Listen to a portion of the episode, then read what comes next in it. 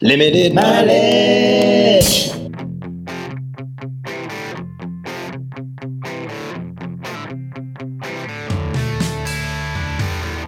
Hello.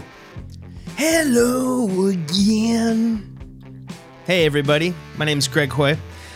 This is Limited Mileage, my podcast. Welcome.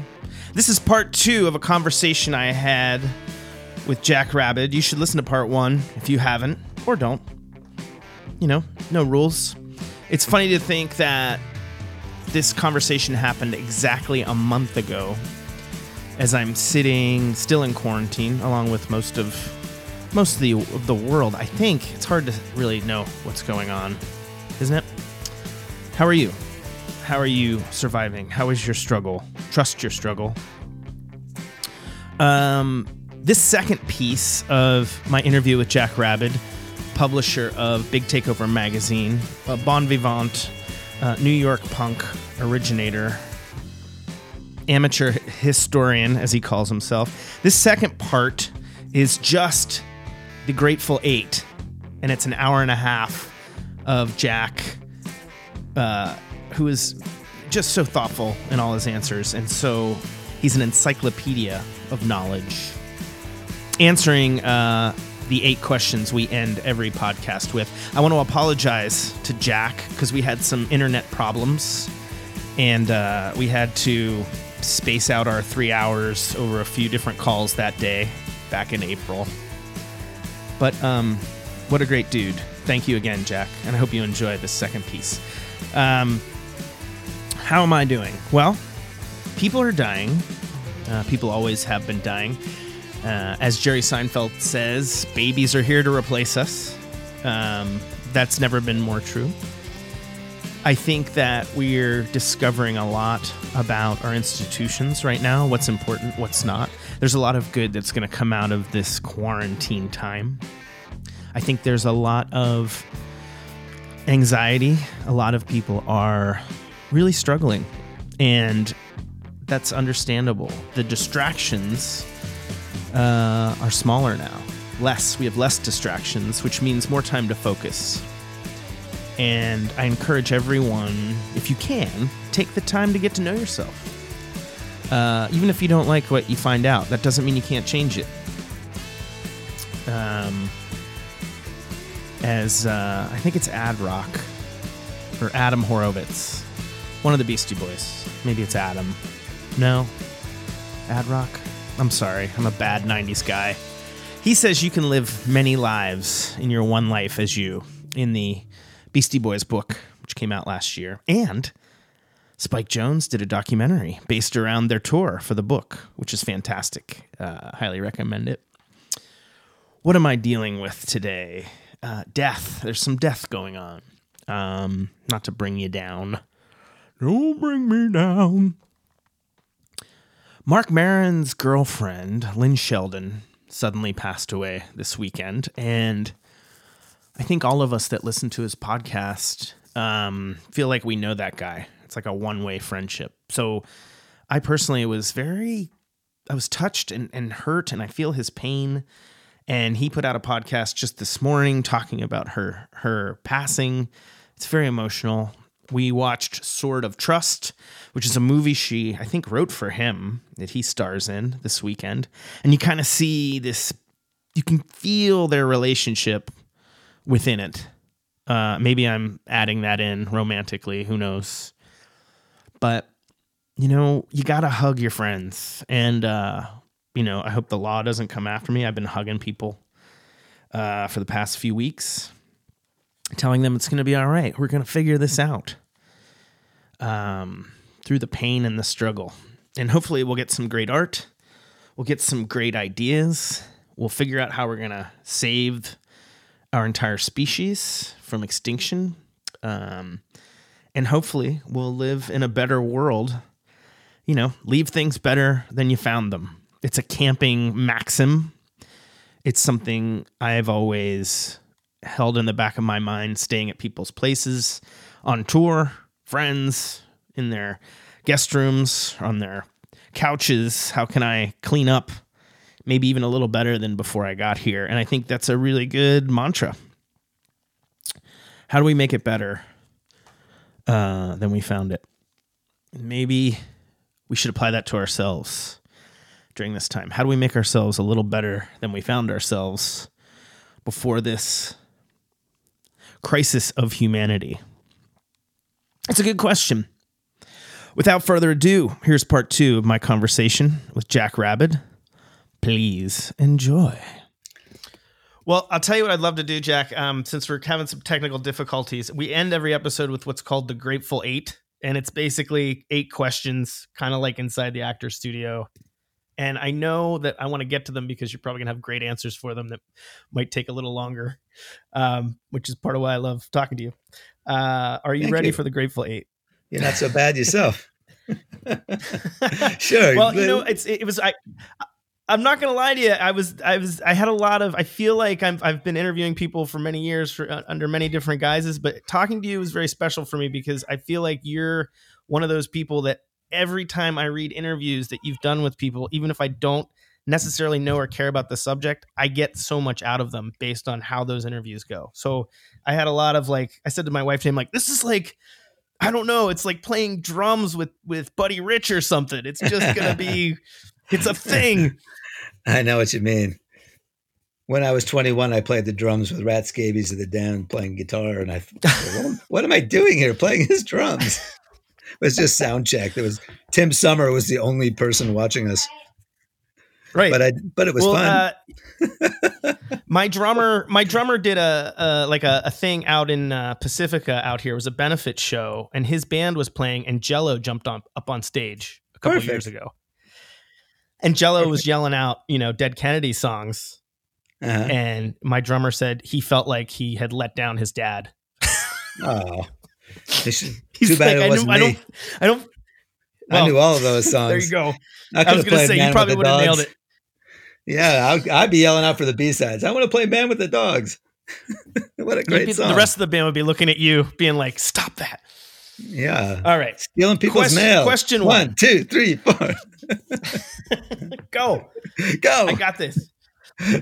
All right, question one. Here we go. What is the greatest concert you've ever seen? oh lordy, there are so many. Greatest I know. concert I ever saw. Hmm. Wow. How do you compare? You know. I think one of one of those the Paul- first one that pops into your head. maybe that first Paul McCartney show when he got this new band in the early aughts, just because I'd never heard him do Yeah. so many Beatles songs. And I never was interested in his other concerts because I never liked the bands he was playing with. The band he's had the last 15 years, they're just knockouts. And they do great versions of a lot of his songs. Uh, Jerry Lee Lewis, certainly. James Brown. Um, those guys were just phenomenal. Literally, the literal the literal version of the word phenomenal. They were phenomenons. Jerry Lee Lewis at frickin' Lone Star Cafe in 1981. I mean, just my hair was on fire Wow. because he was getting egged on. When when Jerry Lee gets egged on, he doubles his his intensity. If you watch that video of him in London in '64, the second half of that show, when the crowd just starts surrounding him and they're on top of his piano and just about hitting him as he's playing, he just turns the corner, just like like turning on the hot water, and your cold shower turns you know scalding. Yeah. just, ju- it was like that. It was just like that '64 London thing or the '64 Live at the Star Club live album. It just went bananas. Yeah. And I'm like, I'm in the right place. There's no place I want to be at than this. The Bad Brains, uh, when they opened for Dead Kennedys at Bonds in 81, just blew them off the stage. And Jello came out and just said so, which I thought was really admirable of him. He said, The Bad Brains were so good, Yeah. we're not going to do any of our first album. We're just going to play our new songs you haven't heard yet because we're too bar- we're Wow. too embarrassed. And the, they were an absolute phenomenon as well. The 60, 70 times I saw them from 79 to 82. Just the greatest live band you'd ever seen. Um, hmm. The Zombies, the I original mean, Zombies. You nailed a bunch. Yeah, the original Zombies with um, four out of five members doing all of all of Odessey and Oracle. I've seen that three times in the last five years, and each time has taken my breath away. Even as many years as I've going to concerts. Arthur Lee, backed by um, Baby Lemonade with the full orchestra, uh, finally, the first time I ever saw Arthur Lee at the full extent of his powers, ex- uh, aside from the mediocre times I'd seen him in the 80s and 90s, to finally hear what love really should have sounded like. Breathtaking. Yeah. Johnny Thunders' Heartbreakers saw that about 15 times from 70, 79 to 80. Just just unbelievably good, especially when they'd open with Pipeline. Just they hadn't even Oh, sung yet, and it was just oh my god. Um, I mean, these people were off the charts, just that good. Yeah. A lot of other things were just one guy shows that were really personal, that really moved me, you know, in many ways. You know, it's hard to beat something like that. Sometimes just a guy and his guitar, or or like I said, Pete Pete Townshend singing "Young Man's Blues," and I put a spell on you by himself on a piano. It was much like that thing I was talking about with Neil Young at his piano a couple weeks ago. You Yeah. know, only I actually was there in the first row watching that, going like, "This is great. This is just Yeah. incredible. This these songs meant a lot to him before the Who formed. It's quite clear to me." And he's he's giving them his own versions instead of doing straight covers, and it's really it's really extraordinary. Uh, I'm trying to think who else. Comsat Angels at the Ritz in 1982, probably best post punk group I ever saw. The Sound opening for Romeo Void in '84 at the Ritz. The Chameleons. Oh wow. Uh, I saw four out of the five Chameleons U.S. dates in '84. The one, the one I missed is because I was earning money DJing a Husker Du gig at the Ritz to pay for the out of town trips to Boston and D.C. on that tour. So I missed Philadelphia. Echo and the Bunnymen were were just gobsmacking as well in the early '80s when they had Pete de Freitas on drums, right in the front of the stage. All four of them right in the front of the stage. and No, no drum riser in the Oh back. man. Um, hmm. I mean, I, I think you could go on and on. Yeah, but those those are the ones, you know, the ones that come to mind the first would be those. I saw Fats Domino a dozen times, and he always was really, really great because he always had a top notch band, and he never had this attitude Yeah. like I can't play this song because I played it a million times. If you guys want to hear Blueberry Hill and Ain't That a Shame, I'm gonna, you know, give it my all, which I thought was exactly the right attitude for a guy 35 years after he recorded them, and it inspired me. Yeah. My wife and I saw a guy in his 90s called Doc Cheatham who'd been, you know, playing with Louis Armstrong back in the day, and he was so fragile he couldn't move off of his little stool when the band would take its 15 Hmm. minute breaks like they do at jazz shows. So he'd just sit there and you walk up and talk to him, and he'd tell us stories about, you know, playing the, the jazz shows in the 40s and the 30s, and just playing a remarkable trumpet and singing in his 90s. Yeah. Right up till he died there's just no shortage of things that have made me really glad I picked that venue that day to see that group. Yeah. And a million punk rock bands were just unbelievable. Yeah. The, the original DOA with Chuck Biscuits and Randy Rampage was like the North American Clash. And the first four or five times I saw the Clash uh, from 79 to 80, you know, um, right, especially before London Calling came out because that was their best set list in my opinion the first couple albums and a few songs from the london calling about to come out. Just uh, mind-boggling. And the iggy pop that 79 tour with those guys Yeah. at the show place in dover and at the palladium with the cramps and uh, my father's place out in long island. That was the name of that club. Just to have seen that three times i consider myself very very fortunate. Uh, most 17 year olds in my school were going crazy over dire straits or or something like that at the time you know? I was like okay well yeah whatever. Uh, you should come with me to the show Right. place. This guy iggy pop is playing. You wouldn't believe it. You he'll be in a jock strap by the second song and it won't even matter. You should have seen the look on my friend janet whitehouse's face two songs into that. I'm like don't look janet. She, she says i'm looking i'm looking we were kidding her because she was, you know, hope- one of my friends' girlfriends at the time. I Oh, hope my. we get there again after all of this. I hope we get that back somehow. Well, we will. You know, this is the thing is I'm still going to live gigs and I'm still I just mentioned a couple from the last few years. You know, uh, Graham Nash recently did his first two albums solo because his new wife goaded him to it, and I took my son, and then I brought Jim backstage to meet him because Graham Nash is his favorite singer, And Graham, you know, shook his hand and said that he, he remembered Wow. Jim doing a Holly song of his that he wrote 52 years ago, 53 years ago. Uh, when Jim was three, he memorized um, uh, Dear Eloise, one of my favorite Holly songs. And he hadn't even Wow. learned how to read yet. So he knew he wasn't reading off the lyric sheet. and he sang that Wow. entire song for me. And I recorded it and showed it to Graham Nash when I interviewed him for my Hollies interview. And so when he met uh, Jim at age uh, 11, he said, I remembered your video. That was really nice of you to know my song. I wrote that 50 years Wow. ago. But what again, an extraordinary performance, full band backing of the first two Graham Nash albums. Which I'd never seen him do any of those songs other than about two or three of them. And this happened Yeah. last year, not, you know, dim, you know, rose colored memories of seeing James Brown at age 20. This is something that happened last Right. year. And it was just, again, I just felt very fortunate to be at the town hall that night. And this is what's going to happen going forward, Greg. You're going to be at a show in a couple years' time when all this goes by, and you're going to be like, wow, I wish everybody I knew Yeah. was here with me. This is really Yeah. I Can't wait. It'll come back. Question two. Question two. And this is also, I hope this comes back. what is the greatest meal you've ever eaten? Hmm. Greatest meal I ever ate. That's a tough one. Um, anything ever cooked by my wife or my girlfriends.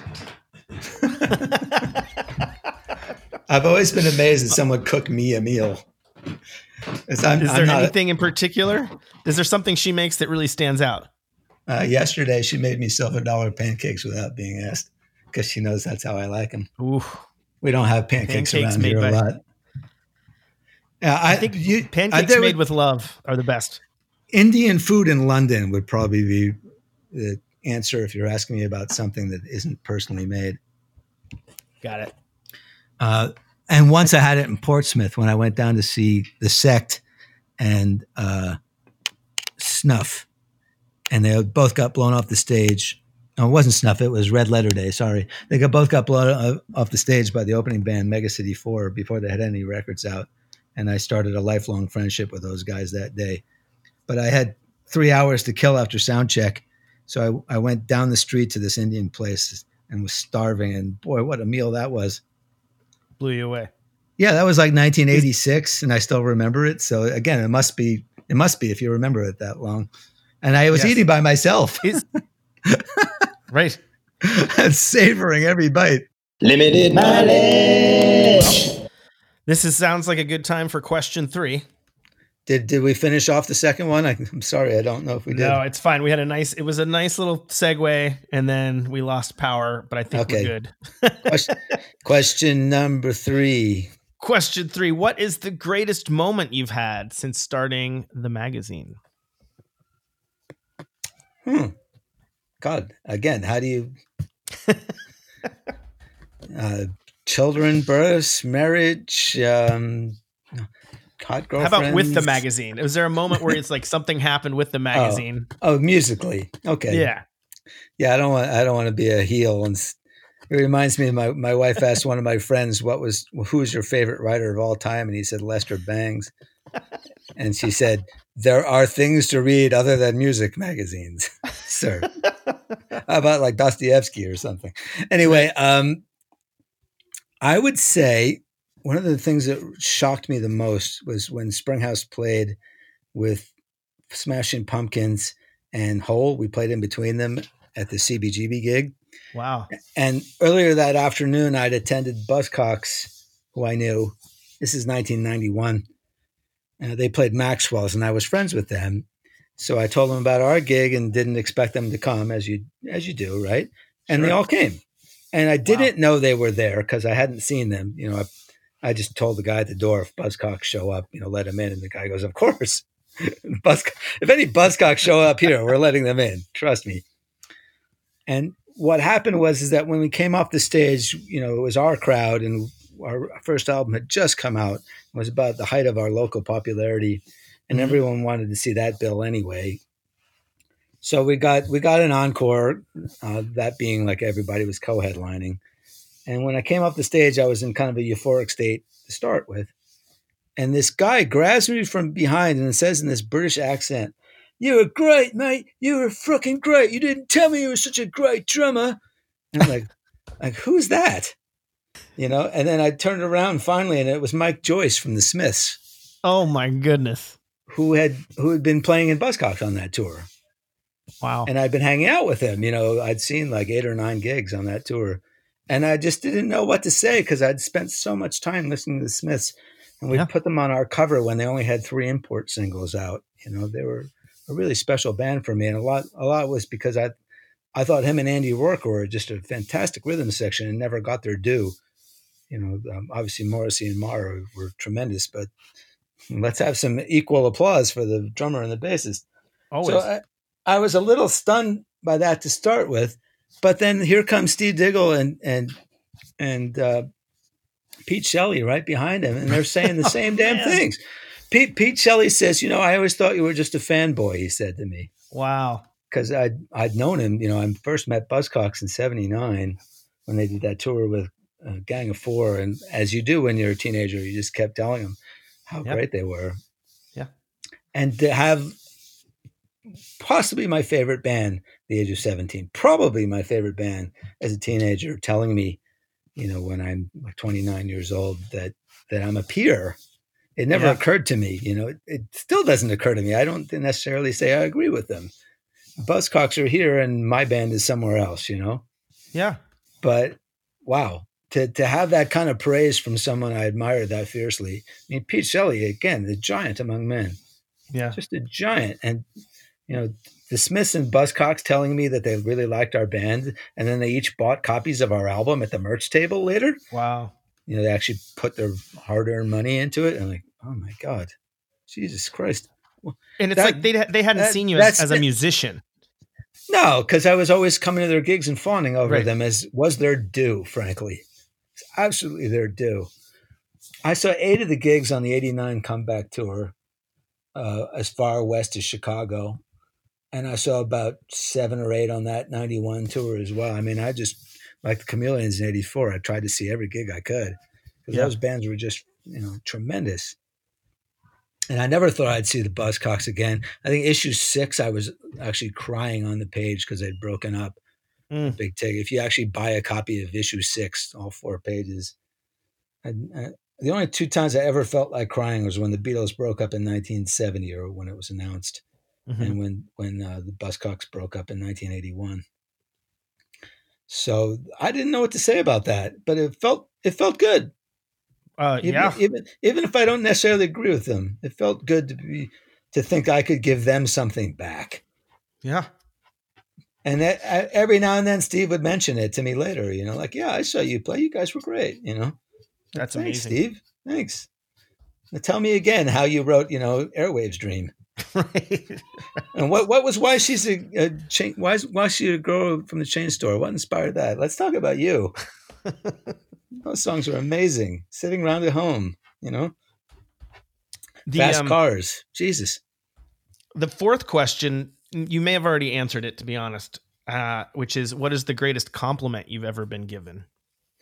So That was that might have been that might have been the most surprising compliment I've ever been given. okay. I think the best compliment I've ever been given is the uh, about dozen people I think who told me that they met their spouse because of my magazine.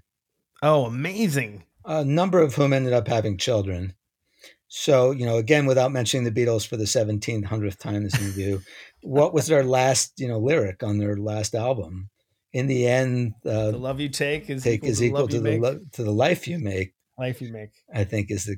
I, I think I had that right. Sometimes I get lyrics wrong. I don't know. I I have to Google that. Equal to the life you make. Eh, you might be right, and I might be wrong, but my version goes that way. That's okay.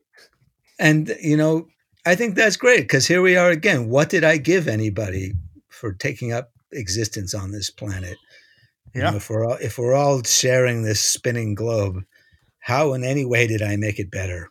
Yeah. I'm not sure writing about music is an essential service in a time where people are risking their lives to save other people. And that's always been the case, even before this coronavirus. Right. But uh, I'm not really capable of doing that. I'm not a doctor.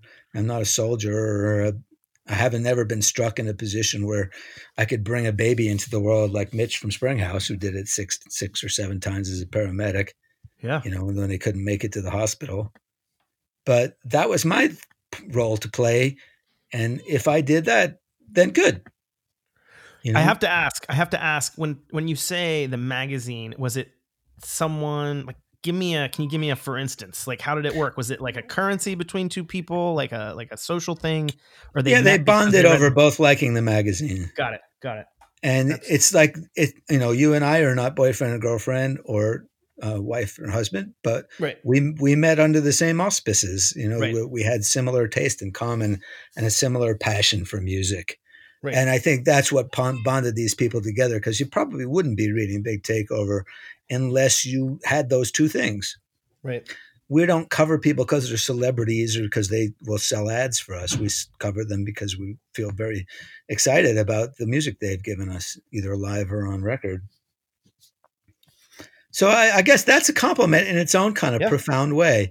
Yeah. Other people have just said some really, really nice things, you know, like um, like the guy from Nada Surf. I'm a big Nada Surf fan, and Matt mm-hmm. said he he always loved reading Big Takeover in the 80s.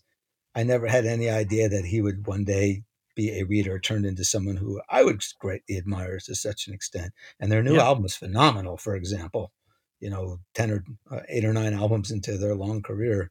Yeah. So I that's just, a gift. Um, John Vanderslice, who I'm friends with, he opened for them down in LA and I caught that show and they were fantastic. Um, so they're still yeah, perfect example. And Miki from Lush said something to me uh, last year, just off the cuff. She just said, "You were always one of the good ones, Jack. You know, you you were always just doing it for the love of doing it." And I never really appreciated not you per se, but the people who did that when I was younger. But I really do now. Now that we're yeah. back, you know, when Lush came back, and now that she has her newer band, Piroshka, I think they're called. They're just fantastic too. And I, I, thought that was really nice. You know, it wasn't like I love your writing or your magazine's awesome, dude, or anything like that. Just that uh, that she recognized what we were trying to do. You know, and that's true of everyone else too, who's in bands I like and put out magazines I like. Every time I see Vale, I go over to his house in San Francisco, uh, just off Broadway, up those that little hill, and I sit in his kitchen and I just look at him and sit. I need to buy you dinner tonight, Vale. and I've had about a dozen chances to buy Vale dinner, and I've done it every time. And I say, give me that damn check. I'm not letting you pay a penny for this meal. The way I met him, in fact, this is a pretty good story, is that I was asked by the Institute of Contemporary Arts to give a talk at a dinner they were giving um, about uh, I don't know, ten years ago or so, twelve years ago, and I declined because I wasn't going to be in New York. I was going to be in San Francisco. Like I said, I was going to be in Montclair. So this is mm-hmm. 2008. Now that I think about it, and the guy said, "Well, look, we're going to do one in San Francisco too. Would you mind presenting there?" I said, "Sure, great." And I started racking my brain because I wasn't going to be in New York. They said I needed to present an object and talk about what the object meant to me and why it was profound. An art, an art object. And I thought about it and thought, oh, I'm going to present an issue of Search and Destroy. I found the one where the mutants have the googly eyes on the cover. And I brought that with me, and they projected it on a screen behind me. And I sat there in a suit. And I had this idea a week before like, I've never met Vale, I've never had the gumption. I just called the number, you know, on the website. And this yep. lady answered, who's now a good friend of mine, his, his missus. Marion, and she says, "Can I help you?" And I said, uh, "I I've come to invite Vale to a dinner." She says, wow. "Huh?" I said, "Well, it's a nice dinner in a nice hotel, and it's going to be free." And she just started laughing at me, and she goes, "She goes." I go, "Why are you laughing?" She goes, "Well, if it's a free dinner, Vale will come." Because they live really Spartan, you know. Sure. And so he showed. That's how I met him. Is while I was talking about him I gave this long speech. I printed it in my magazine about you know what it was like to be in San Francisco at the time. Jello Biafra was running for mayor. Uh, Yeah. Louis Ferlinghetti and Allen Ginsberg gave him the seed money for the first issue. I mean, I, I, I posited it in a larger culture, Yeah. and how punk was part of a larger culture. How when I was a kid, I met like Jim Jarmusch and Keith Haring and people like that at gigs. You know, was filmmakers and sculptors and everybody. Andy Warhol came into my DJ booth twice, and uh, John Belushi spent 40 minutes with me once watching the Circle Jerks in my DJ booth. It was like that. It was like a larger thing. And Vale was just a great conduit for me, what was going on on the West Coast when those bands weren't even making records. So there you go. I mean, I get to buy him dinner. Uh, that one, the Institute of Contemporary Arts paid for instead of my meager pocket. But every time I've bought, I've bought Vale dinner, I've known I've done the right thing in my life because I'm paying Yes. back, man. I'm paying back something that guy gave me. And the research books are pretty damn cool too. Yeah. Nowadays, he sends me these funny little comics that he's a character in, not that he makes them himself. And I just feel so delighted. Yeah. Someone else knows how great he is, not just me. Um, oh, wanna oh, s- and just to finish that story off, you Yeah, know, it was yeah. like it was like bringing somebody to show and tell. The- a line formed around our table after Yes. my talk, and they're all like, "I had incredibly strange films when I was in college," or "I really love that pranks book you did," Yeah. or "I had modern primitives." It was like, it's like, wow, everyone else loves Vale like I do. They just never had a chance to meet him either. Right. So, so take a bow, son. Well, that's take a freaking bow. I did. I, the one thing you said earlier that I wanted to reference was you said eh, about you know making art or making music isn't for the front like the people on the front lines like the people delivering babies and everything. But I would argue that that's the reason we want to be around. like the reason that life is life is because Yeah. we do have this beautiful thing. Right. You know? pa- past life and death issues and past the hierarchy of needs where we all need food and shelter and clothes, you know, that kind of thing. Well, how are we going to fill our meager existences with meaning? That's been a question for mankind since, you know, the we, we descended from apes. So this is how we try to give a, a very strange existence meaning and how we can make it more meaningful again is to connect to each other when I've been going through things like really heartbroken breakups or when my dad died and two of my best friends, you know, where did I turn to?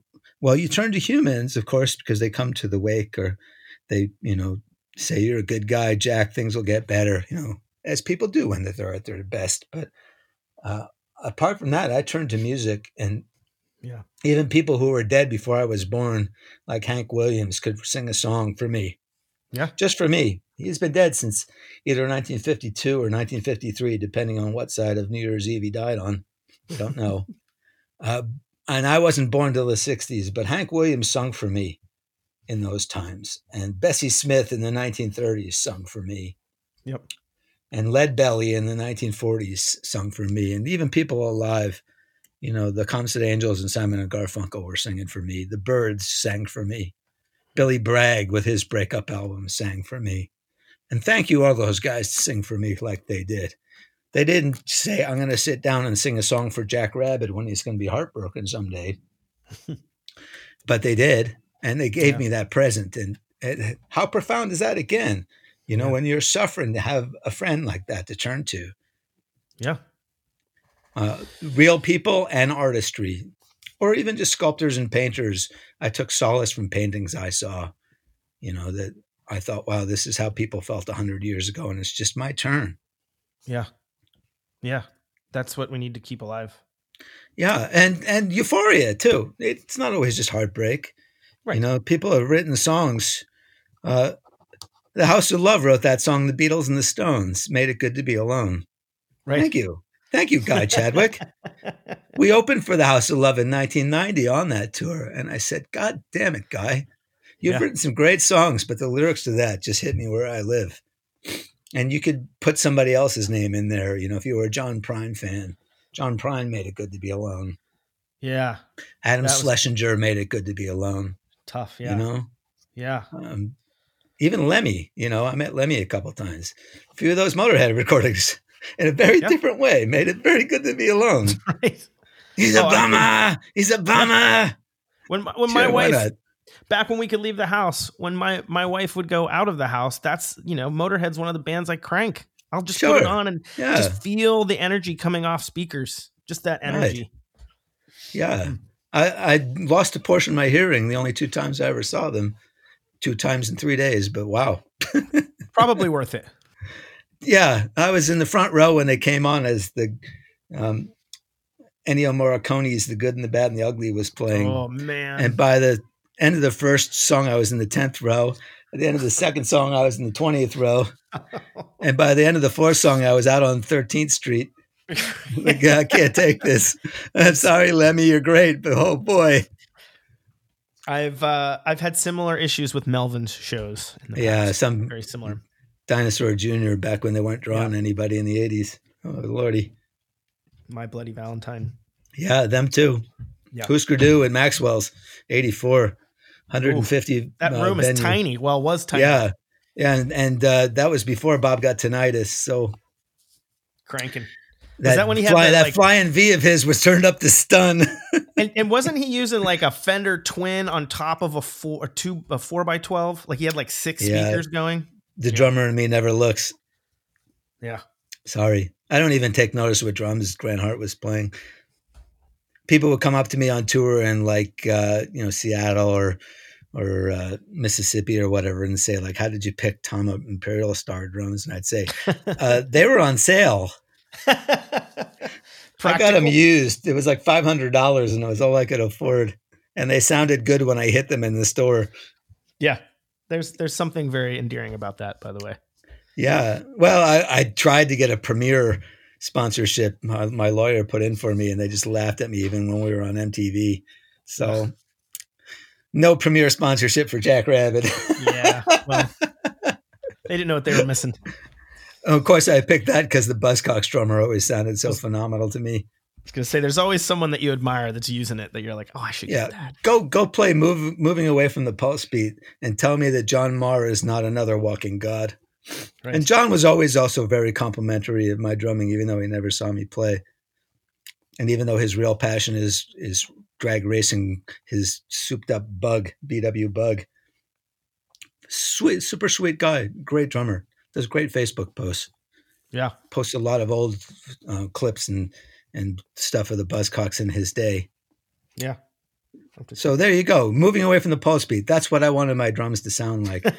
as as brought to you by Martin Rushent's production and Doug Bennett's engineering in Olympic Studios. Good God. Thank you. Thank you, all three of you, gentlemen, and Pete Shelley for great. writing that song. Well, I never did get to play a Premier drum kit. I asked for one when we did our second album in Los Angeles, and there wasn't one for hire, so I ended up with a set of DWs. Oh, DWs. Yeah, I would have I would have preferred uh, my uh, actual drum kit, but that was fine. They sounded okay. of the time. DWs. Yeah. But there's a, there's a reason why my drum sound on the second album is so different than the other two, or the other two albums that we cut in my other two bands. Got it. It makes a difference. Had to be rented. Yeah, and that's All not right. a complaint. I was lucky to be making albums in Los Angeles. Oh, I didn't So- take it as a complaint at all. Yeah, well, you know, people, you know, like that thing, first world problems, right? right. Oh, poor baby had to play DWs. Oh, you must have been so hard. Oh, what's a tough I'm crying for you, buddy.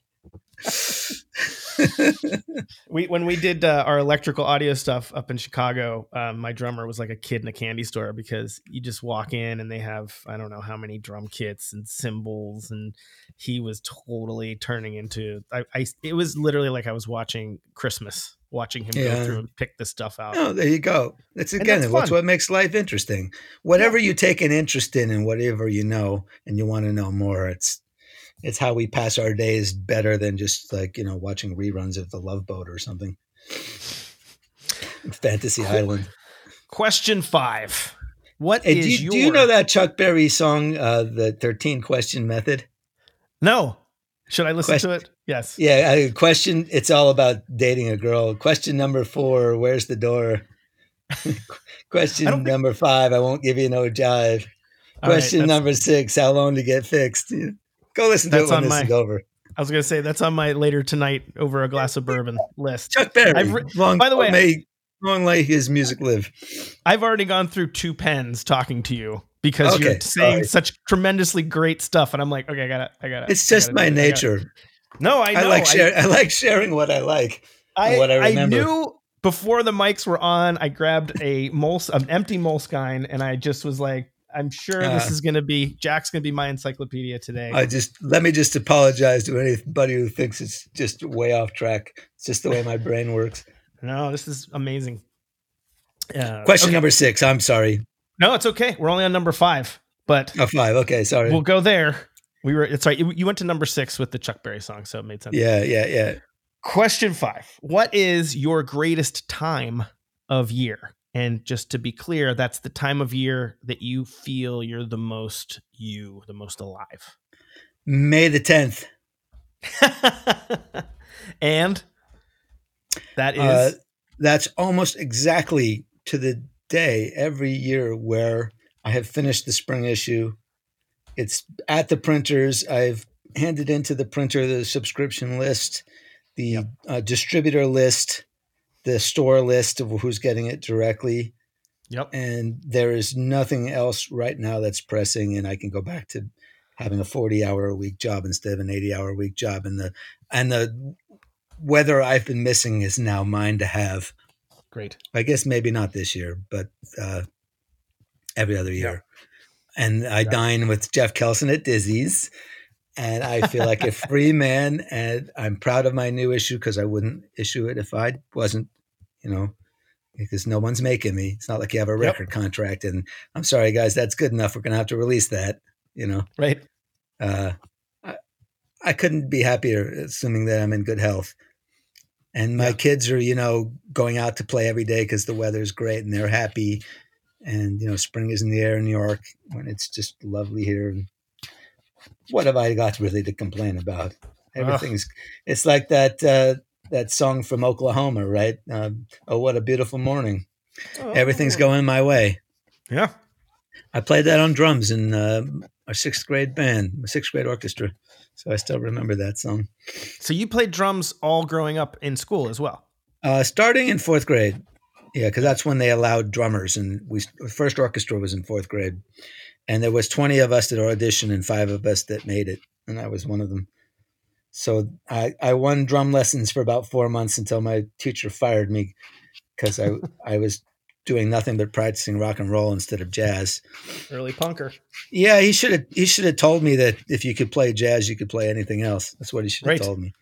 But It's to his credit, for the best. uh, but before he fired me, I told him I wanted to play to my Beatles records. You know, at the age of uh, ten, and he he said, "Do you have a copy of Sergeant Pepper?" And I said, "Of course, I have all the records." And Yeah. he said, "Well, take out uh, the one the re- the reprise, the Sergeant Pepper reprise." And I said, "Okay." And we put it on my record player next to the drum set. He goes, "Okay, now listen to this count off, which I've learned since was Paul. Paul counts one, two, three, four. Then Ringo comes in by himself. Other Right. than I think, and uh, he goes, "Listen to that beat, okay?" And without the rest of the without the Oh, rest of the guys oh, playing, oh. I could hear it. Yeah. And he says, if you can play that beat, you can play 99% of every rock and roll song ever invented, if that's really what you want to do, Jack. So thank you, Chap Ostrander. you may have fired me for cause, but you did me that solid because I learned within five minutes that I could play two out of those three things if we leave aside the left foot. I Right. could play the right foot and the left left hand The left the or the right hand and the left hand, or you know, two out of any three. And within a week, I could do all three at the same time, and I was like, "Holy cow! I'm a drummer!" there you go, kids. There's your there's your lesson. Now, I've told, there- I've actually told that to about 300 people who end up becoming drummers, well, and they they said it did help because it they're not used to isolating drums in a full mix. Yeah. And Ringo's beat is just so solid and so clear. Okay, all it is is um, eighth eighth notes on the hi hat with your right hand, um, hitting two and four on the snare drum with your left hand, and then the the um, bass drum does one and three hand. It's as basic as you can be. It'll take you a lot longer than that to become a guitar player, won't it? yes. It'll take you a lot longer than that to play every other instrument man has devised. But if you want to be a drummer within a week, you can get that. And then you can play along with your record collection, which is what I did thereafter. I remember being proud of myself because I played along with the sound of silence.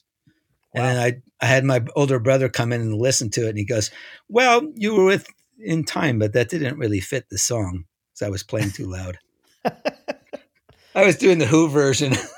Right. I was doing the Pretty Things version You're of the Sound it. of Silence. Yeah. Probably sounded better. Uh, I don't know. They had the Wrecking Crew played on the original. I don't think I was better than Hal Blaine at the Edge of 10, but it certainly was spirited. The spirit. I used to do. I used to set up magazines on my bed like it was a drum set, and I had I bought Yeah. a pair of drumsticks. That's Yeah. I- that's how I used to play. when I was four, I got reprimanded by my mother because I took all the pots and pans out and I took out some s- spoons and forks and I started hitting every pot that we had along with Rollover Beethoven's Beatles Chuck Berry cover. Yeah. And instead of being charmed, my mother was not charmed in 1966. She was I like, mean, that's a, Uh. that's not a pleasant sound. uh, well, aside from that, metal on metal. not- my mother was not of the opinion that that's what we did with kitchen uh, pots and pans. So It's no DW. there was no repeat of that particular concert. there was no DW, no. Although the, the smaller pots sounded higher pitched, I noticed, Sure. even even at that age. You were already catching on. Yeah, how do you like that? All right, let's go to question number six. What is the greatest year of your life so far? Hmm. Maybe 2002, Okay. because um, both of the bands I was in reunited uh, that I'd previously been in. Yeah.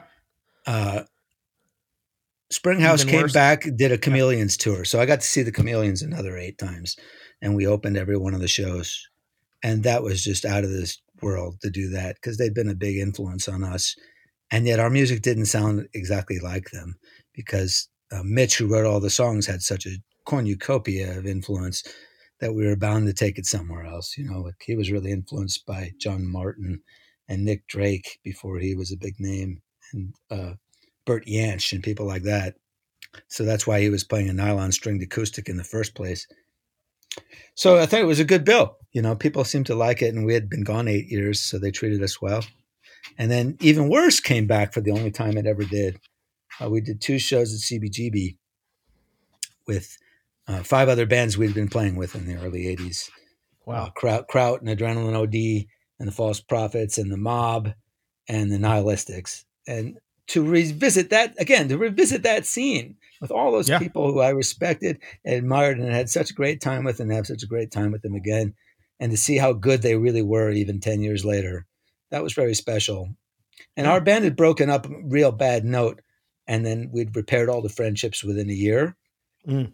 So that's the note we've left off. Instead, the four of us are still very close friends. Rebecca, in fact, our singer, was living with us until recently, and uh, I spoke with her as recently as two days ago. You know, having dated her briefly in the eight, early '80s, and have, having her been the singer in the band. And Bobby, I speak to on Facebook every week, pretty much. And Eric, the bass player, I said hello to uh, through Rebecca because she went to visit him and stuff. So, you know, that was a great year uh, to be last burning embers in Springhouse and even worse all at the same time. I also think uh, 2010, when we had the 30th anniversary of Big Takeover, was very special. Yeah. Again, Springhouse played both nights. We did our second album the second night, but it was much more special to me to present a number of my all time favorite bands, quite a few of whom had never played for a big crowd in New York before and did Mhm. and that meant a lot to me that For Against could play for 300 people in new york city and and get the you know love and appreciation their music earned for such incredible recordings and Yeah. that turned out to be the last time they ever played Mm. uh, don mcglashan of the mutton birds to play for a couple hundred people and people realize how brilliant he is um, the avengers and channel 3 and mark burgess doing chameleon songs Mm. uh, sleepover disaster, uh, Viz Queen. They just knocked everyone out. These are bands that just didn't, you know, catch on with the wider public. They had, you know, little cult followings that could sustain them for a little while, but You know, put them all on the same stage together. Jon Auer and the Posies, Paul Collins of the Beat and the Nerves. You know, Flower during their first gig in like 20 years. hmm Just an endless r- riot of riches. And that I could stand up there and introduce them all and say, "You're really gonna like this next act." Yeah. like Ed Sullivan or something. Yeah, I really, you've been good so far. You know, you've been really well behaved. Well, I, I the the thing the the time I met you face to face was at the Bell House. That was where it was. Yeah, those two nights. I don't think I came to those shows, but I think that was when I realized that that was happening. Like that scene was kind of happening down there in the early 2000s because it was right after I moved to New York in '99. Yeah, and that was the tail end of it. 2010. Of course, most Yeah. of the bands we presented weren't from New York, and a lot of the people who came weren't from New York either. Which is why I can never do those festivals very often. It has to be a total event of that sort, where people Right. fly in. I was thinking of doing one this year for the 40th, since that was for the 30th. But I'm glad I never got past the thinking stages because obviously I would have wasted all my time. Yeah, we had a two week tour that we had to cancel out here on the West Coast. Yeah. which I was really you, you think about how much. Well, it's you put so much people put so much work into the Yeah. planning and the logistics. It's All those bands that were going to play at South by Southwest and booked a whole tour around it. yeah, Months and months of planning. I remember what our booking agent went through to get our three tours together because Yeah. I was on the phone with her constantly. Do you want to play Grand Rapids or Detroit? Well, what kind of question is that? You know what I mean? yeah, And she'd say, Well, you sold 90 albums in Grand Rapids and you sold five in Detroit. I said, Let's play Grand Rapids. right. And then, you know, I met my future girlfriend of four years there that night. So I'm glad Yeah. I took that call. Yeah, there you go. Never thought I'd spend so much time in Grand Rapids. Funny. And then we played Kalamazoo uh, a year and a half ago. And a whole bunch of those people I met from that Grand Rapids time came down. Awesome. So, yeah, it's all a continuum that way. yeah, it really is. Music. It's really, Does it's it- really sweet. Shall, shall we move on to question seven? hmm We're in the home stretch. What is your greatest regret? Um, I don't have a lot. I'm glad to say in terms of things I could have uh, been at power to affect. You know, like sometimes things didn't work out for you, but it wasn't because you didn't do something or you Yeah. failed to give it your best effort. Uh, I wish Springhouse had gotten two rungs further up the 10 rung ladder so that Sure. we didn't have to break up in 1993. But even then, we've come back four or five times since because we stayed such good friends. So even that's not, and again, that's nothing I could have controlled. We didn't sell enough records, and the record company lost interest in us after Nirvana, as they did every other band that was selling ten or twenty thousand. Just wasn't good enough anymore. Yeah. Some of the regrets I have are also things that I couldn't control. Like I was, I lost my DJ career in the clubs in the late '80s because my girlfriend of seven years, uh, who used to come and put my records away and see the shows with me, she decided to push a button on the console. Like, why? Why would you do that? I've never understood that. And she sorted out the system. It was an Iggy Pop gig too. At 1018 was the name of the hall. It's going to be 2,000 people there that night. I DJ'd the Bad Brains gig there earlier that year and had a great time, you know, DJing for a couple thousand people. And I got fired. And that Hmm. was I was working for I think it was Ron Delsener was one of the two big promoters at the time, and I'd gotten that far in my career where I was getting paid like three hundred dollars to play records for large crowds of people. You know, Yeah. I it didn't totally kill my career because I remember I got a gig at Drums, which was another club, every Monday. So I DJ'd uh, this series they did for six months there, right by the 59th Street Bridge, and we had like uh, you know the Feelies and the Throwing Muses and um, Morton Downey Jr. that was one of the acts I DJ'd for. I played No a lot way. of classic. I played a lot of classic rock that night. People were like, "You're the, that best DJ I ever heard, man." He was that crazy TV host guy, wasn't yeah, he? that was one of the my Mondays. You know, yeah, it was like the it was the X-rated version too because his his um, special guest was Al Goldstein of Screw Magazine. Oh man, that must have been wild. So they were just you know uh, trading sexual insults back and forth, you know that are not um, uh, okay for family entertainment like this podcast. and they were on stage like talking to each other, and you just yeah, before. yeah. Okay. Well, I DJ'd before and after, yeah, sure. and there was a break in between, and I DJ'd the break. And this, this, these people were coming up, you know, like yelling at Goldstein, like "You're smut, man. You don't have any eh, educational value at all. You're just, you know, evil." And he, he'd say back to them stuff like, "Oh yeah, what comic books have you been reading? You're such a, you know, critic on literature." it was that kind of thing. It was just really Yeah. funny. Yeah. I, had- you know, I was just getting paid to DJ for people. I didn't have a, a stance on Al Goldstein or Morton Downey Jr. I was just showing up to get do my job. Yeah. But it was it was bizarre. I've had a lot of bizarre experiences in this business. You know, Yeah. I D, I DJ'd a fashion show once at the Ritz for Steven Strauss, or Stephen Sprouse rather, and that was that was an interesting challenge. I had to come up with music that they could loop for ten minutes. You know, while the models slink down the runway. Wild. So he, she had this like really uh, naughty lingerie line. So I picked Night Clubbing by Iggy Pop great. because it sounded Perfect. sleazy to me. Yeah. And it, it seemed to be the right cadence too for models to strut to. And I've had an interesting life. I was gonna say, here's where Jack, you were ahead of your time because then Trent Reznor looped that song for that song "Closer." Yeah, he that- probably he that's a probably just heard the same thing I did. You know, that's a stripper anthem. So all the day. credit to all the credit to Iggy Pop, not to me or or Trent Reznor.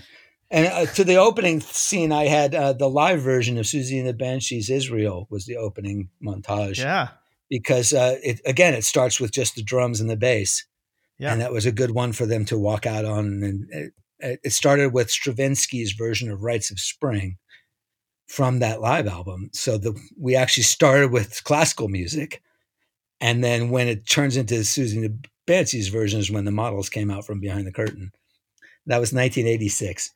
amazing. I was recommended by Lisa Robinson, the famous rock critic, because she she thought I had a finger on the pulse or something, and I'd make her tapes and stuff, and she'd really like them. And she'd Yeah. been covering punk rock when I was not even aware it existed, so it was good good to return that favor too. Uh, I used to buy her magazine, Rock Scene, in Summit, and she'd have like pictures of bands I'd seen, like the Dils, and I couldn't believe it. She'd have a freaking picture of the Dils in her national magazine. So Yeah. good for Lisa Robinson for doing that I don't just treated go, them like they were any other band. Limited mileage. I don't want to go too far down this road, but I just want to tell you, it seems to me, and you were there, that time period in the like from the mid to late '80s in New York City. I, I romanticize that time. Like, But you don't have to because it was true. Yeah, I, I am a great resistor of rose-colored glasses. I'm a bit of an amateur historian. As I've peppered a few remarks here, as you can probably tell. Uh, I'd say Um, you're more than amateur. I think. Well, no, my, my wife is a professional. She's the one with the PhD There you go. There you from, go. from Yale. But I, I one of the reasons I'm married to her is apart from music is that we do share an interest in history. And I was an economics major at NYU, so I have many interests. And as a historian, I'm not interested in people being so nostalgic about how great things used to be, unless they really were. Yeah. There's a reason why there's been about 50 books or 100 books about those days. And I came in really what with the tail end was because CBGB's got going 73, 74, 75, and I didn't show up until 77, 78. Yeah. You know? So even as a fan, I didn't actually show up to the club itself until Right. probably 79, I'm guessing. Uh, having started with the bigger shows at the Palladium and the Beacon Theater, you know, like Elvis Costello and the Talking Heads and stuff like that, Blondie. But um, I think uh, that was a really remarkable scene because it was cheap. You know, all those people were living on rice and beans. When I Yeah. finally moved to my first apartment in New York in '81, my rent was two forty. It was shared three ways. So Dave Stein paid eighty, Eric Kyle, the even worse bassist, paid eighty, and I paid eighty. Yeah. And uh, we were so broke we didn't even have electricity for a couple months. We needed to cobble together the money. Wow. So we were, you know, using batteries for tape players to listen to our music. But that that was something you could do with very little money. We needed seven hundred and twenty dollars to move into that place, and I I walked into the landlord's place in the worst neighborhood in Brooklyn with seven hundred and twenty dollars in my sneaker, and uh, fif- fifteen bucks in my pocket in case I got mugged, as I didn't want to use up my entire life savings getting mugged off of Marcy Avenue in nineteen eighty one. Wow. And what this, you know, this guy, this really fat guy with spent suspenders, a really interesting New York character. I really liked him. He was smoking this really stinky cigar. He said, "Did you bring the money?" and I started taking my shoe off, and he's like, "Why are you taking your shoe off? What has that got to do with it?" And I'm like, "Well, uh, the, your money's in in my shoe, my- sir." In my shoe. He goes, "Oh, smart man. That's one way to be sure." Because he didn't want to check or anything, you know, if I wanted to move in right away. But as a result, we could have our band. All three Yeah. of us, three of our four members lived there. Everyone but Bobby and Dave, who was our original guitar player and co-founder of the band as well as the magazine. So we had ourselves a grand old time. It was cheap to rehearse. You know, it was cheap to go to gigs. Started getting on the guest list a lot. The drinks were cheap at the holiday. Yeah. You could have this great existence with very little money, and we had very little money, and so did everyone else living that existence. If you interview all James Chance or whomever these days, they'll tell you they lived on nothing. Yeah. Can you do that now? No, you It's- cannot. I mean, In any major I- city. I was out in Bed-Stuy on tour, Bed-Stuy, and I, Right. I, I was shocked. I was looking around like, and that was, I mean, I lived, I was a New Yorker 99 to 2010. Yeah. So And you you remember still- when it was bad. Yeah. Well, it was, I mean, I remember when Avenue B and C, at least you didn't go there. And that was oh, yeah. The, the cabs wouldn't take you there. yeah, Yeah. We used to rehearse on Avenue B and the taxi wouldn't take you there. Yeah. They'd say, get out. I'm not going there. Too many people, too many cab drivers mugged. yeah. Too many people pulling Crazy. guns on you when you get down there. I'm like, I'm not Yeah. going to pull a gun on you, sir. I got drumsticks, though. I might pull those on you. Well, right, I'll pull my I might beat you to death with my two my, my two regal tips. Um, I did enjoy Downtown 81 when that film came out because it felt authentic. The one with um, Basquiat. Yeah, I met him too at, at Max's Kansas City. I'm. I'm sure. Yeah, he was there a lot. Yeah. Somebody introduced us. Yeah. Keith, like I said, Keith Haring, people like that, they were part of that music scene, and a lot of other people whose names don't aren't well remembered anymore, but were artists as well and filmmakers. Yeah. Very interesting scene in that sense. One of the last times where it really was artists as opposed to just music people, and they brought an artist sensibility and way of approaching music when they made their own bands. Look at Captain we- Beefheart. He gave up music just to do paintings. Yeah. And I I still to this day love his records. Like they feel Yeah. modern. They feel modern to me. Well, it doesn't surprise me that when he became a painter instead, he approached it with the same kind of, you know, very idiosyncratic view of things.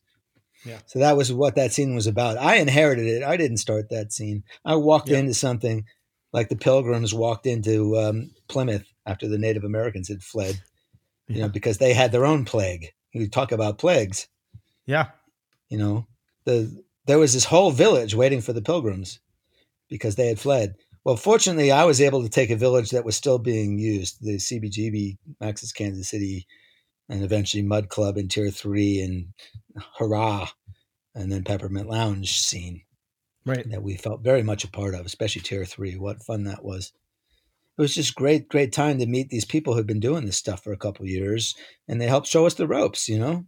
We were Yeah. babes in the woods, but not for long because we had people to show us, and they took the time to do that. And more gratitude on my part. They didn't treat us like stupid suburban kids, like you dumb, dumb clucks, you know? Yeah. They said, Yeah. "Hey, hey, you're a DJ, aren't you? You got lots of records. Why don't you come DJ our show on Sunday?" Like, huh? Yeah. What? We'll pay you a hundred bucks. What? Yeah. Yeah, sure, I'll do that. I pay records all the time for nobody. I mean, it feels like that's why the music from that time period and that that geographic location is is still so you listen to it and it sounds so fresh. Well, you know, it was off the radar. It was done for no other reason than to make the music. Uh, Yeah. Mo- most of those bands after the original CBGB bands never got a record deal, and the bands that we started never got record deals. When Even Worse broke up, all we'd put out was two songs from a compilation that was due in a couple of weeks. So we'd released nothing after having played 75 gigs, a whole set worth of material that didn't get released until 2002. Yeah. And I'm gl- I, I sold one last week, and I just wrote the guy who bought it and said thank you. You know, we recorded this stuff in 1981. It's nice that you want to hear it now and that you have heard it on Bandcamp Yeah. and you heard it and liked it and want to buy it. So thank you. Because we didn't have it. good. We didn't have a record out when we were around. Right.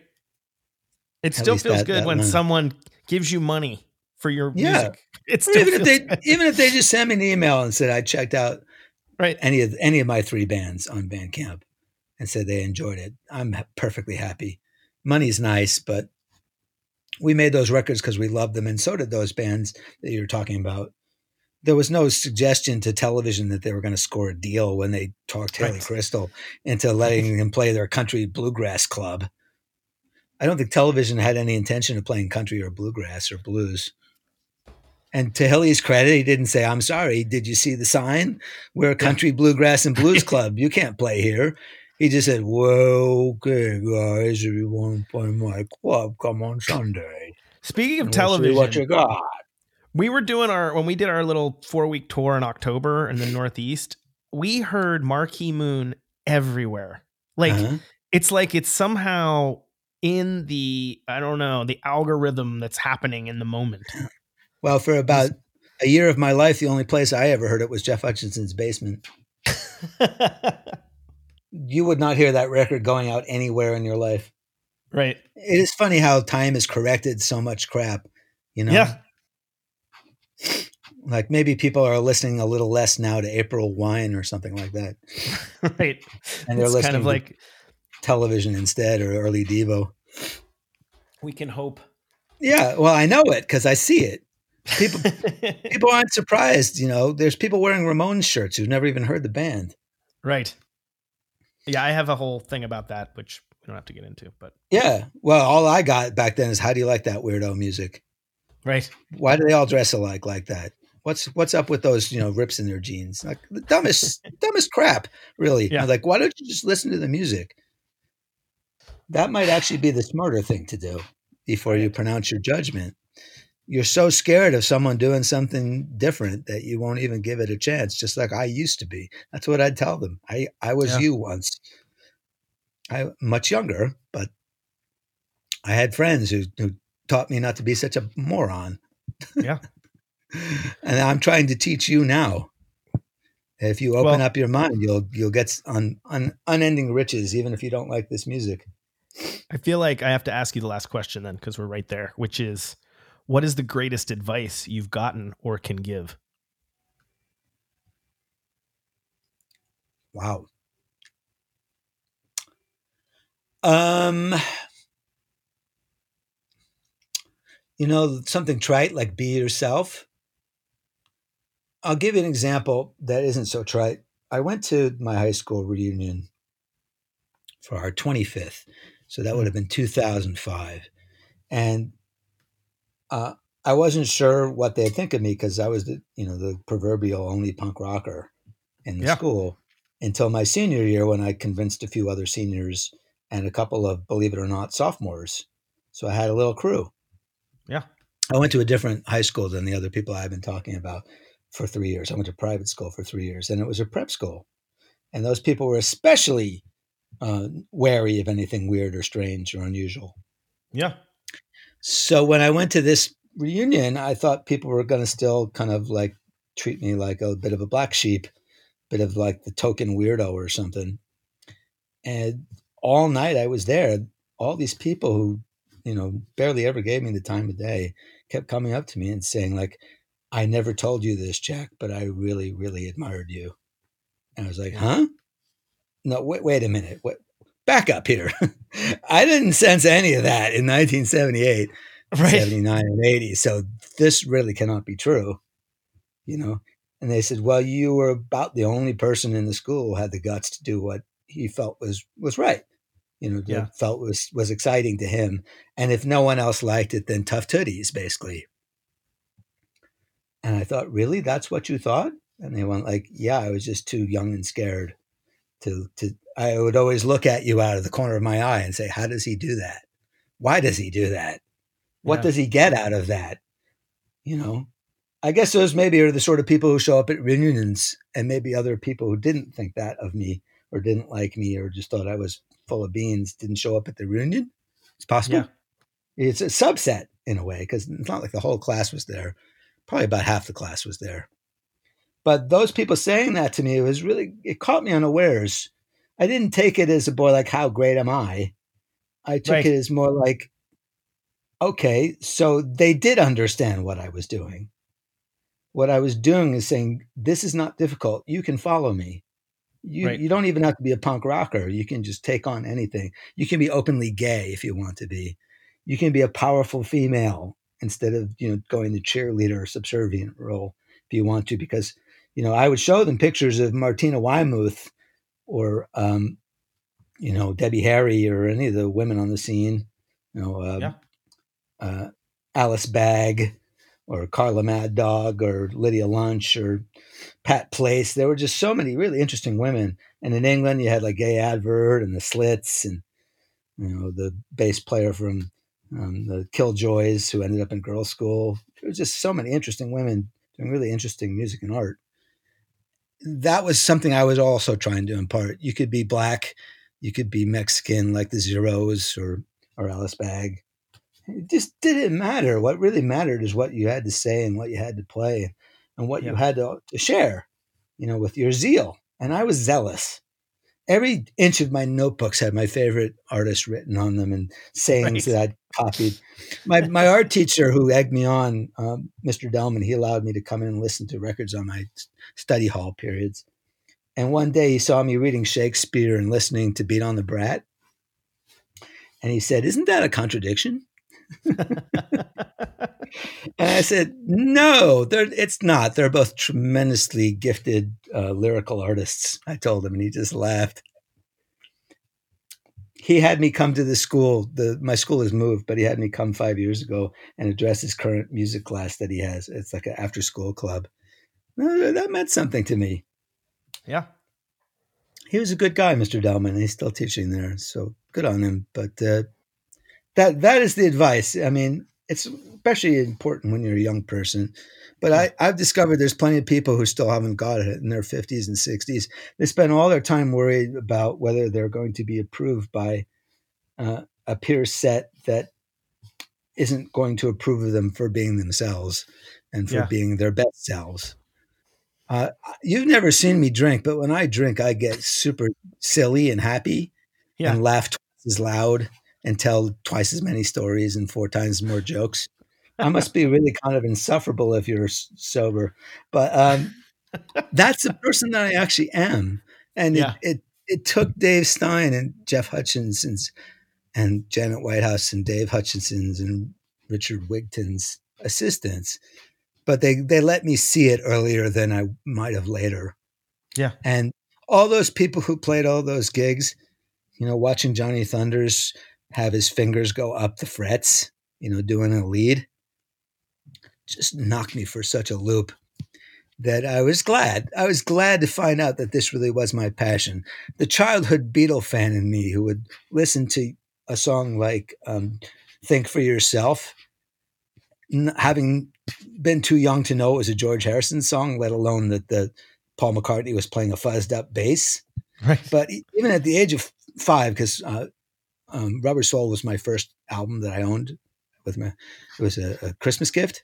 Oh, great, great one. Uh, even at that age, I knew there was something about that song that made it different from the rest of the kind of folk rocky tracks on that album, and it just floored me, even at the age of four. And you know, even as they put out their later, more involved records, I kept coming back to that song. And in a way, punk rock was a reconnection to that Beatles song that I liked things that were loud and wild and crazy. I liked Little Richard, you know, going woo, you know, and sing, singing "Long Tall Sally" and "Tutti Frutti" and Lucille, you know, and I liked Larry Larry Williams, you know, singing "Bad Boy Now, Junior, behave yourself," you know. There's a streak of wildness in me that doesn't come naturally. Yeah. I'm not a weirdo by by trade. I'm not an unusual person. I'm pretty damn conventional. But I know weird stuff that's smart and funny and friendly and and exciting, and I I, I gravitated to it like a moth to flame. So that's my advice: find what you're passionate about, and yeah. if people say they don't like it, say, "Well, I'm really passionate about it," and you know what? you really ought to try it. I've got this great thing. And if you gave it five minutes of your time, unfortunately, a lot of that gets proselytized like religion. You Yeah. know, people people find their Jesus or their or their Allah or whoever, and they want to spread the good word. And I kind of understand that, even though I I'm not interested in that particular Right. message. Right. But for things that are universal, like music or art or culture, or even like, give you a great example. I read this interview in Playboy once with Cindy Crawford, and uh, she was like the valedictorian of her high school. It turned out she was like super smart. Yeah. She, they asked her if she was discounted. She said like she got like a chemistry exam a day after everybody else because she was sick and she got like a 99 and the teacher just assumed she cheated and gotten the answers. So made her take it over with a fresh set, set of questions like a pop quiz and she got a 99 again. Anyways in the interview she was talking about how she met this like accountant at a party. She got introduced to this accountant guy. And she goes oh, this is going to be boring right? And she talked to this guy for like an hour and a half because he was so interesting. Yeah. He he made the accounting profession sound interesting to her and he plugged it into wider you know issues of life. Yeah. and i thought yeah we can all do that. We can we can have a passion and if we are passionate if we see what's interesting about it in more general terms then we can we can get other people to see what we see in it and find things more tailored to themselves that they'll see in that too. And my advice led me to a moment in Santa Barbara, California, in about 1996, when I was out there visiting my parents. My dad, who hated punk rock, who didn't like rock and roll of any kind, and thought I was wasting my life, you know, having gotten an economics degree at NYU. I was going to be a businessman or something. Um, I, I, he said, I'm going downtown Santa Barbara. You want to come with me? It's just, you know, a short five minute car ride. I said, sure. Actually, uh, I was kind of hoping to stop by Barnes and Noble because I haven't seen my new issue yet. It just came out and it's been Yeah. shipping and I haven't seen it because I've been out here. And he goes, well, yeah, there's a really great little newsstand outside. We can go there because I go there to buy magazines as well. And I went there and there it was right in the front of the newsstand. And I bought it because I wanted to look it over. You know, it was only five Sure. bucks. And and my dad look gave me this look. It was the only time it ever happened in my life. He just like, okay, I understand. Yeah. This is Wow. what your this is what your passion has broken brought you. You have a much smaller business than the one I had. My dad had 20 employees. But you have a business. You pr- create a product that goes 3,000 miles away from your home and you can buy it in my town. And other people buy it and they get something out of it, I guess, because you're printing up 20,000 copies. Yeah. As, at least back then I was. Right. And it felt good. You know, even my parents, my disapproving parents, Yeah. who weren't who didn't to to their credit didn't stop me. You know he said this is who you are then this is who you're going to have to be even though we think you're wasting your potential. You know they saw that i'd done something.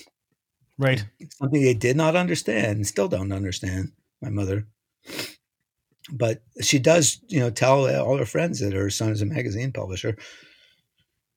So you know okay that's what passion can bring you. And i've had a more interesting life than i'd if i had done it their way which was Yeah. to stay at my job i was at for three and a half years in new york life insurance which is where i went to pay off my student loan.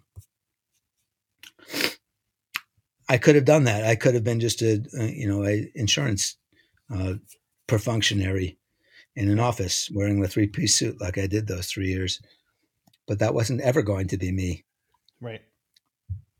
And I've, I've benefited from that and i think other people can benefit from that advice is if you can any way shape and form if not make your living then at least guide your life towards where your passions really are. You're going to be a lot more excited person and you're going to meet other people who share your excitement and you're going to have much deeper friendships with them because you'll find you'll bond on other things too. Right. and here we are talking. Why would we be talking greg if if not for this shared passion Well, uh, Jack, I'll have a drink with you anytime. and i'll have a drink with you anytime I, I just I have to tell you, I have to say thank you. I have to say thank you because you were the first person that reviewed my something I put out in print. Wow. You were the I first person That.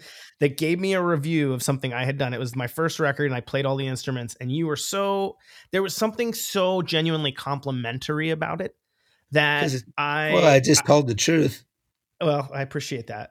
But I I, I, I just over the years I have realized you've you've you've probably there's thousands and thousands of bands that would probably say the same thing to you, which is thank you for doing this and thank you for following your passion and and setting an example because I think now, especially with what's going on, we need this more than ever. We need people to Uh-huh. follow their passion and and and support each other in art. Well, that's very profound, Greg. And uh, if you find yourself across the bay, there's a little there's a little Thai restaurant right on Columbus. Hold on, I'm getting my pen again. I'm not giving it to you because it's such a tremendous, great restaurant. It's a perfectly good one. All right, I'm ready. Um, but that is where I have bought Vale, V Vale, the Mhm. producer of Search and Destroy and Research Books, a dinner on at least five of those occasions because he likes it. All right. And there's no plaque. There's right. no marking. It doesn't say Jack Rabid paid back at you know fifty bucks a pop. Uh, V Vale and Marion and a couple other associated friends of mine would come along and, and Sure. join us. Uh, my great friends Jerry and Lisa, we'd always go together, and Eric Moffat. But I can't tell you how good that felt. Yeah. I mean, would I would I be the Avengers fan I am now without Vale? Would I have known, you know, uh, the, the Dils songs they hadn't recorded and some of the lyrics if it wasn't for Vale? Would I even rate, you know, William S. Burroughs or or J.G. Ballard the way I do if I hadn't read his magazines? No, I would not. There's always somebody giving to you, and we all are just part of that continuum. I never met Steinbeck. He was dead pretty when I was pretty young. Yeah. Not even my favorite writer, but some of those books are amazing. And that that two page in the middle of East East of Eden, just what a great thing he gave me. Thank you, John Yeah. Steinbeck. Thank you, Neil Young, for that performance last week. Don't even have to go back to dead people. yeah. I was genuinely moved by that. It was such. I watched it like ten times already. Isn't that nice? Yeah. I'm gonna have to check that out because I haven't. This, the Colorado snow, you know, falling on him, hit acoustic guitar. It sounds great too. I will say the first time I went to Salinas when I moved out here, I already knew what it was going to look like because of John Steinbeck. Yeah, it's like Cannery Row. Yep. 60, Cannery 70 Row. years later, right? Yep. It's Yeah. crazy. That's what a good writer can do. It's unfortunate too because I went to Sheffield and they were all laughing at me because I thought, you know, I was going to get into one of these like uh, D.H. Lawrence deals. Sure. Like, where where are the where are the mines? right. Well, and keep, you're like, they're like, you're a bit late for that, mate. You know. I know. I keep saying I want to go to Liverpool. I'm like, I got to go to Liverpool, and my wife's like, Do you really think it's going to be anything? Like, is it going to be this? Well, it will be mythical for you if you know your Beatles. Right. because a, a number of those establishments are still there. Uh, like the the Jacaranda is still there, and it still has John Lennon's murals on it. I saw it as recently as when Caroline was in her mom's tummy, so that would have been 2010. I think There you go. no, 2011 was the last time I was in Liverpool, and I brought Jim on the Beatles bus tour, and uh, all the little Japanese t- tourists were taking pictures of him because he was not only singing along to the Beatles tracks that they played, you know, at the age of three and a half, but he was singing along to the Eddie Cochran Wow. tracks they played and some of the other things that play into the Beatles history that they play on that tour bus. And if you stand, you know, at Mendips and if you stand at Paul McCartney's old house, you know, you can just about feel them sitting in that parlor, you know, Yeah. side by side working on a tune they have no idea is going to be heard by a billion people. Yeah. You know, and there's Paul McCartney's dad walking by and they're they're playing She's She Loves You for him you know, having no one ever heard it except for Paul's dad at that particular moment. So he's the third person to hear the damn song. And he's like, uh, yeah, but shouldn't it be like yes, yes, yes instead of yeah, yeah, yeah? and you know, like that standing there, uh, even outside the house looking in the window, that would mean something to you. Yeah. Liverpool I'll- I'll itself is it. Liverpool itself is actually a little more hard scrabble than at least 10 years ago. I, I shouldn't speak. Uh, 10 years ago was a little more hard scrabble than Manchester had become and um, London had become. You can sort of still see what, what it must have been like to be on Matthew Street in either 1960 at the Cavern or in 1979 yeah. going to see the Bunnymen and Teardrop Explodes and Wah, you know. But yeah, um, history moves on without us, right? Yep. You go, you go to the the hard scrabble streets of the Tenderloin even now, and they're not what they were. Right. Well, a few are. a few left. There's a few, a few stubborn ones hanging on to the old style. Yeah. Well, Jack, thank you so much. I so so appreciate you saying yes to this podcast. And oh, I, gosh, I, I, hope I answered your questions. Oh, it was well great. I could. It was wonderful. I know. And I know. I, I drop a lot of names and tell a lot of stories, but I like that in the interviews that I do too. That's uh. That's why. That's why I wanted to talk to you. So thank you. Thanks, much, Greg. Sir. When are and, we having uh, Let's let's. Uh, you you are coming back here when all this blows over, right? Of course. I was there. I'm I'm actually writing a musical right now, believe it or not, and uh, I was there to try to actually go see some musicals right before this all went down. Like they, I landed on Wednesday and they closed Broadway on Friday, and I was like, they'll never close Broadway, and sure enough, they did. So I will be back, and I will put maybe we can put some Dizzy's time on our calendar or something. I'll have the eggs. All right, brother. Thank you so much. No, thank you, Greg. It's nice that you would take your own time to do this, and I hope uh, people who listen to your podcast enjoy it. Thanks, man. Thank you. Stay stay healthy. You too. Jack Rabid, a champion, a hero, a mentor, silent mentor, one of those mentors you didn't really think about being a mentor, but uh, they're all around you. Learn from them and uh, embrace them take the knowledge, pass the knowledge forward. If you like what you hear, please subscribe at Spotify or Apple Podcasts or Google Play or Anchor FM, all the places. And uh, www.limitedmileage.com. If you're into music, check out Greg Hoy and the Boys, my rock and roll band. We got a new song coming out, new video. There's always something. Stay healthy, stay clean. Limited mileage.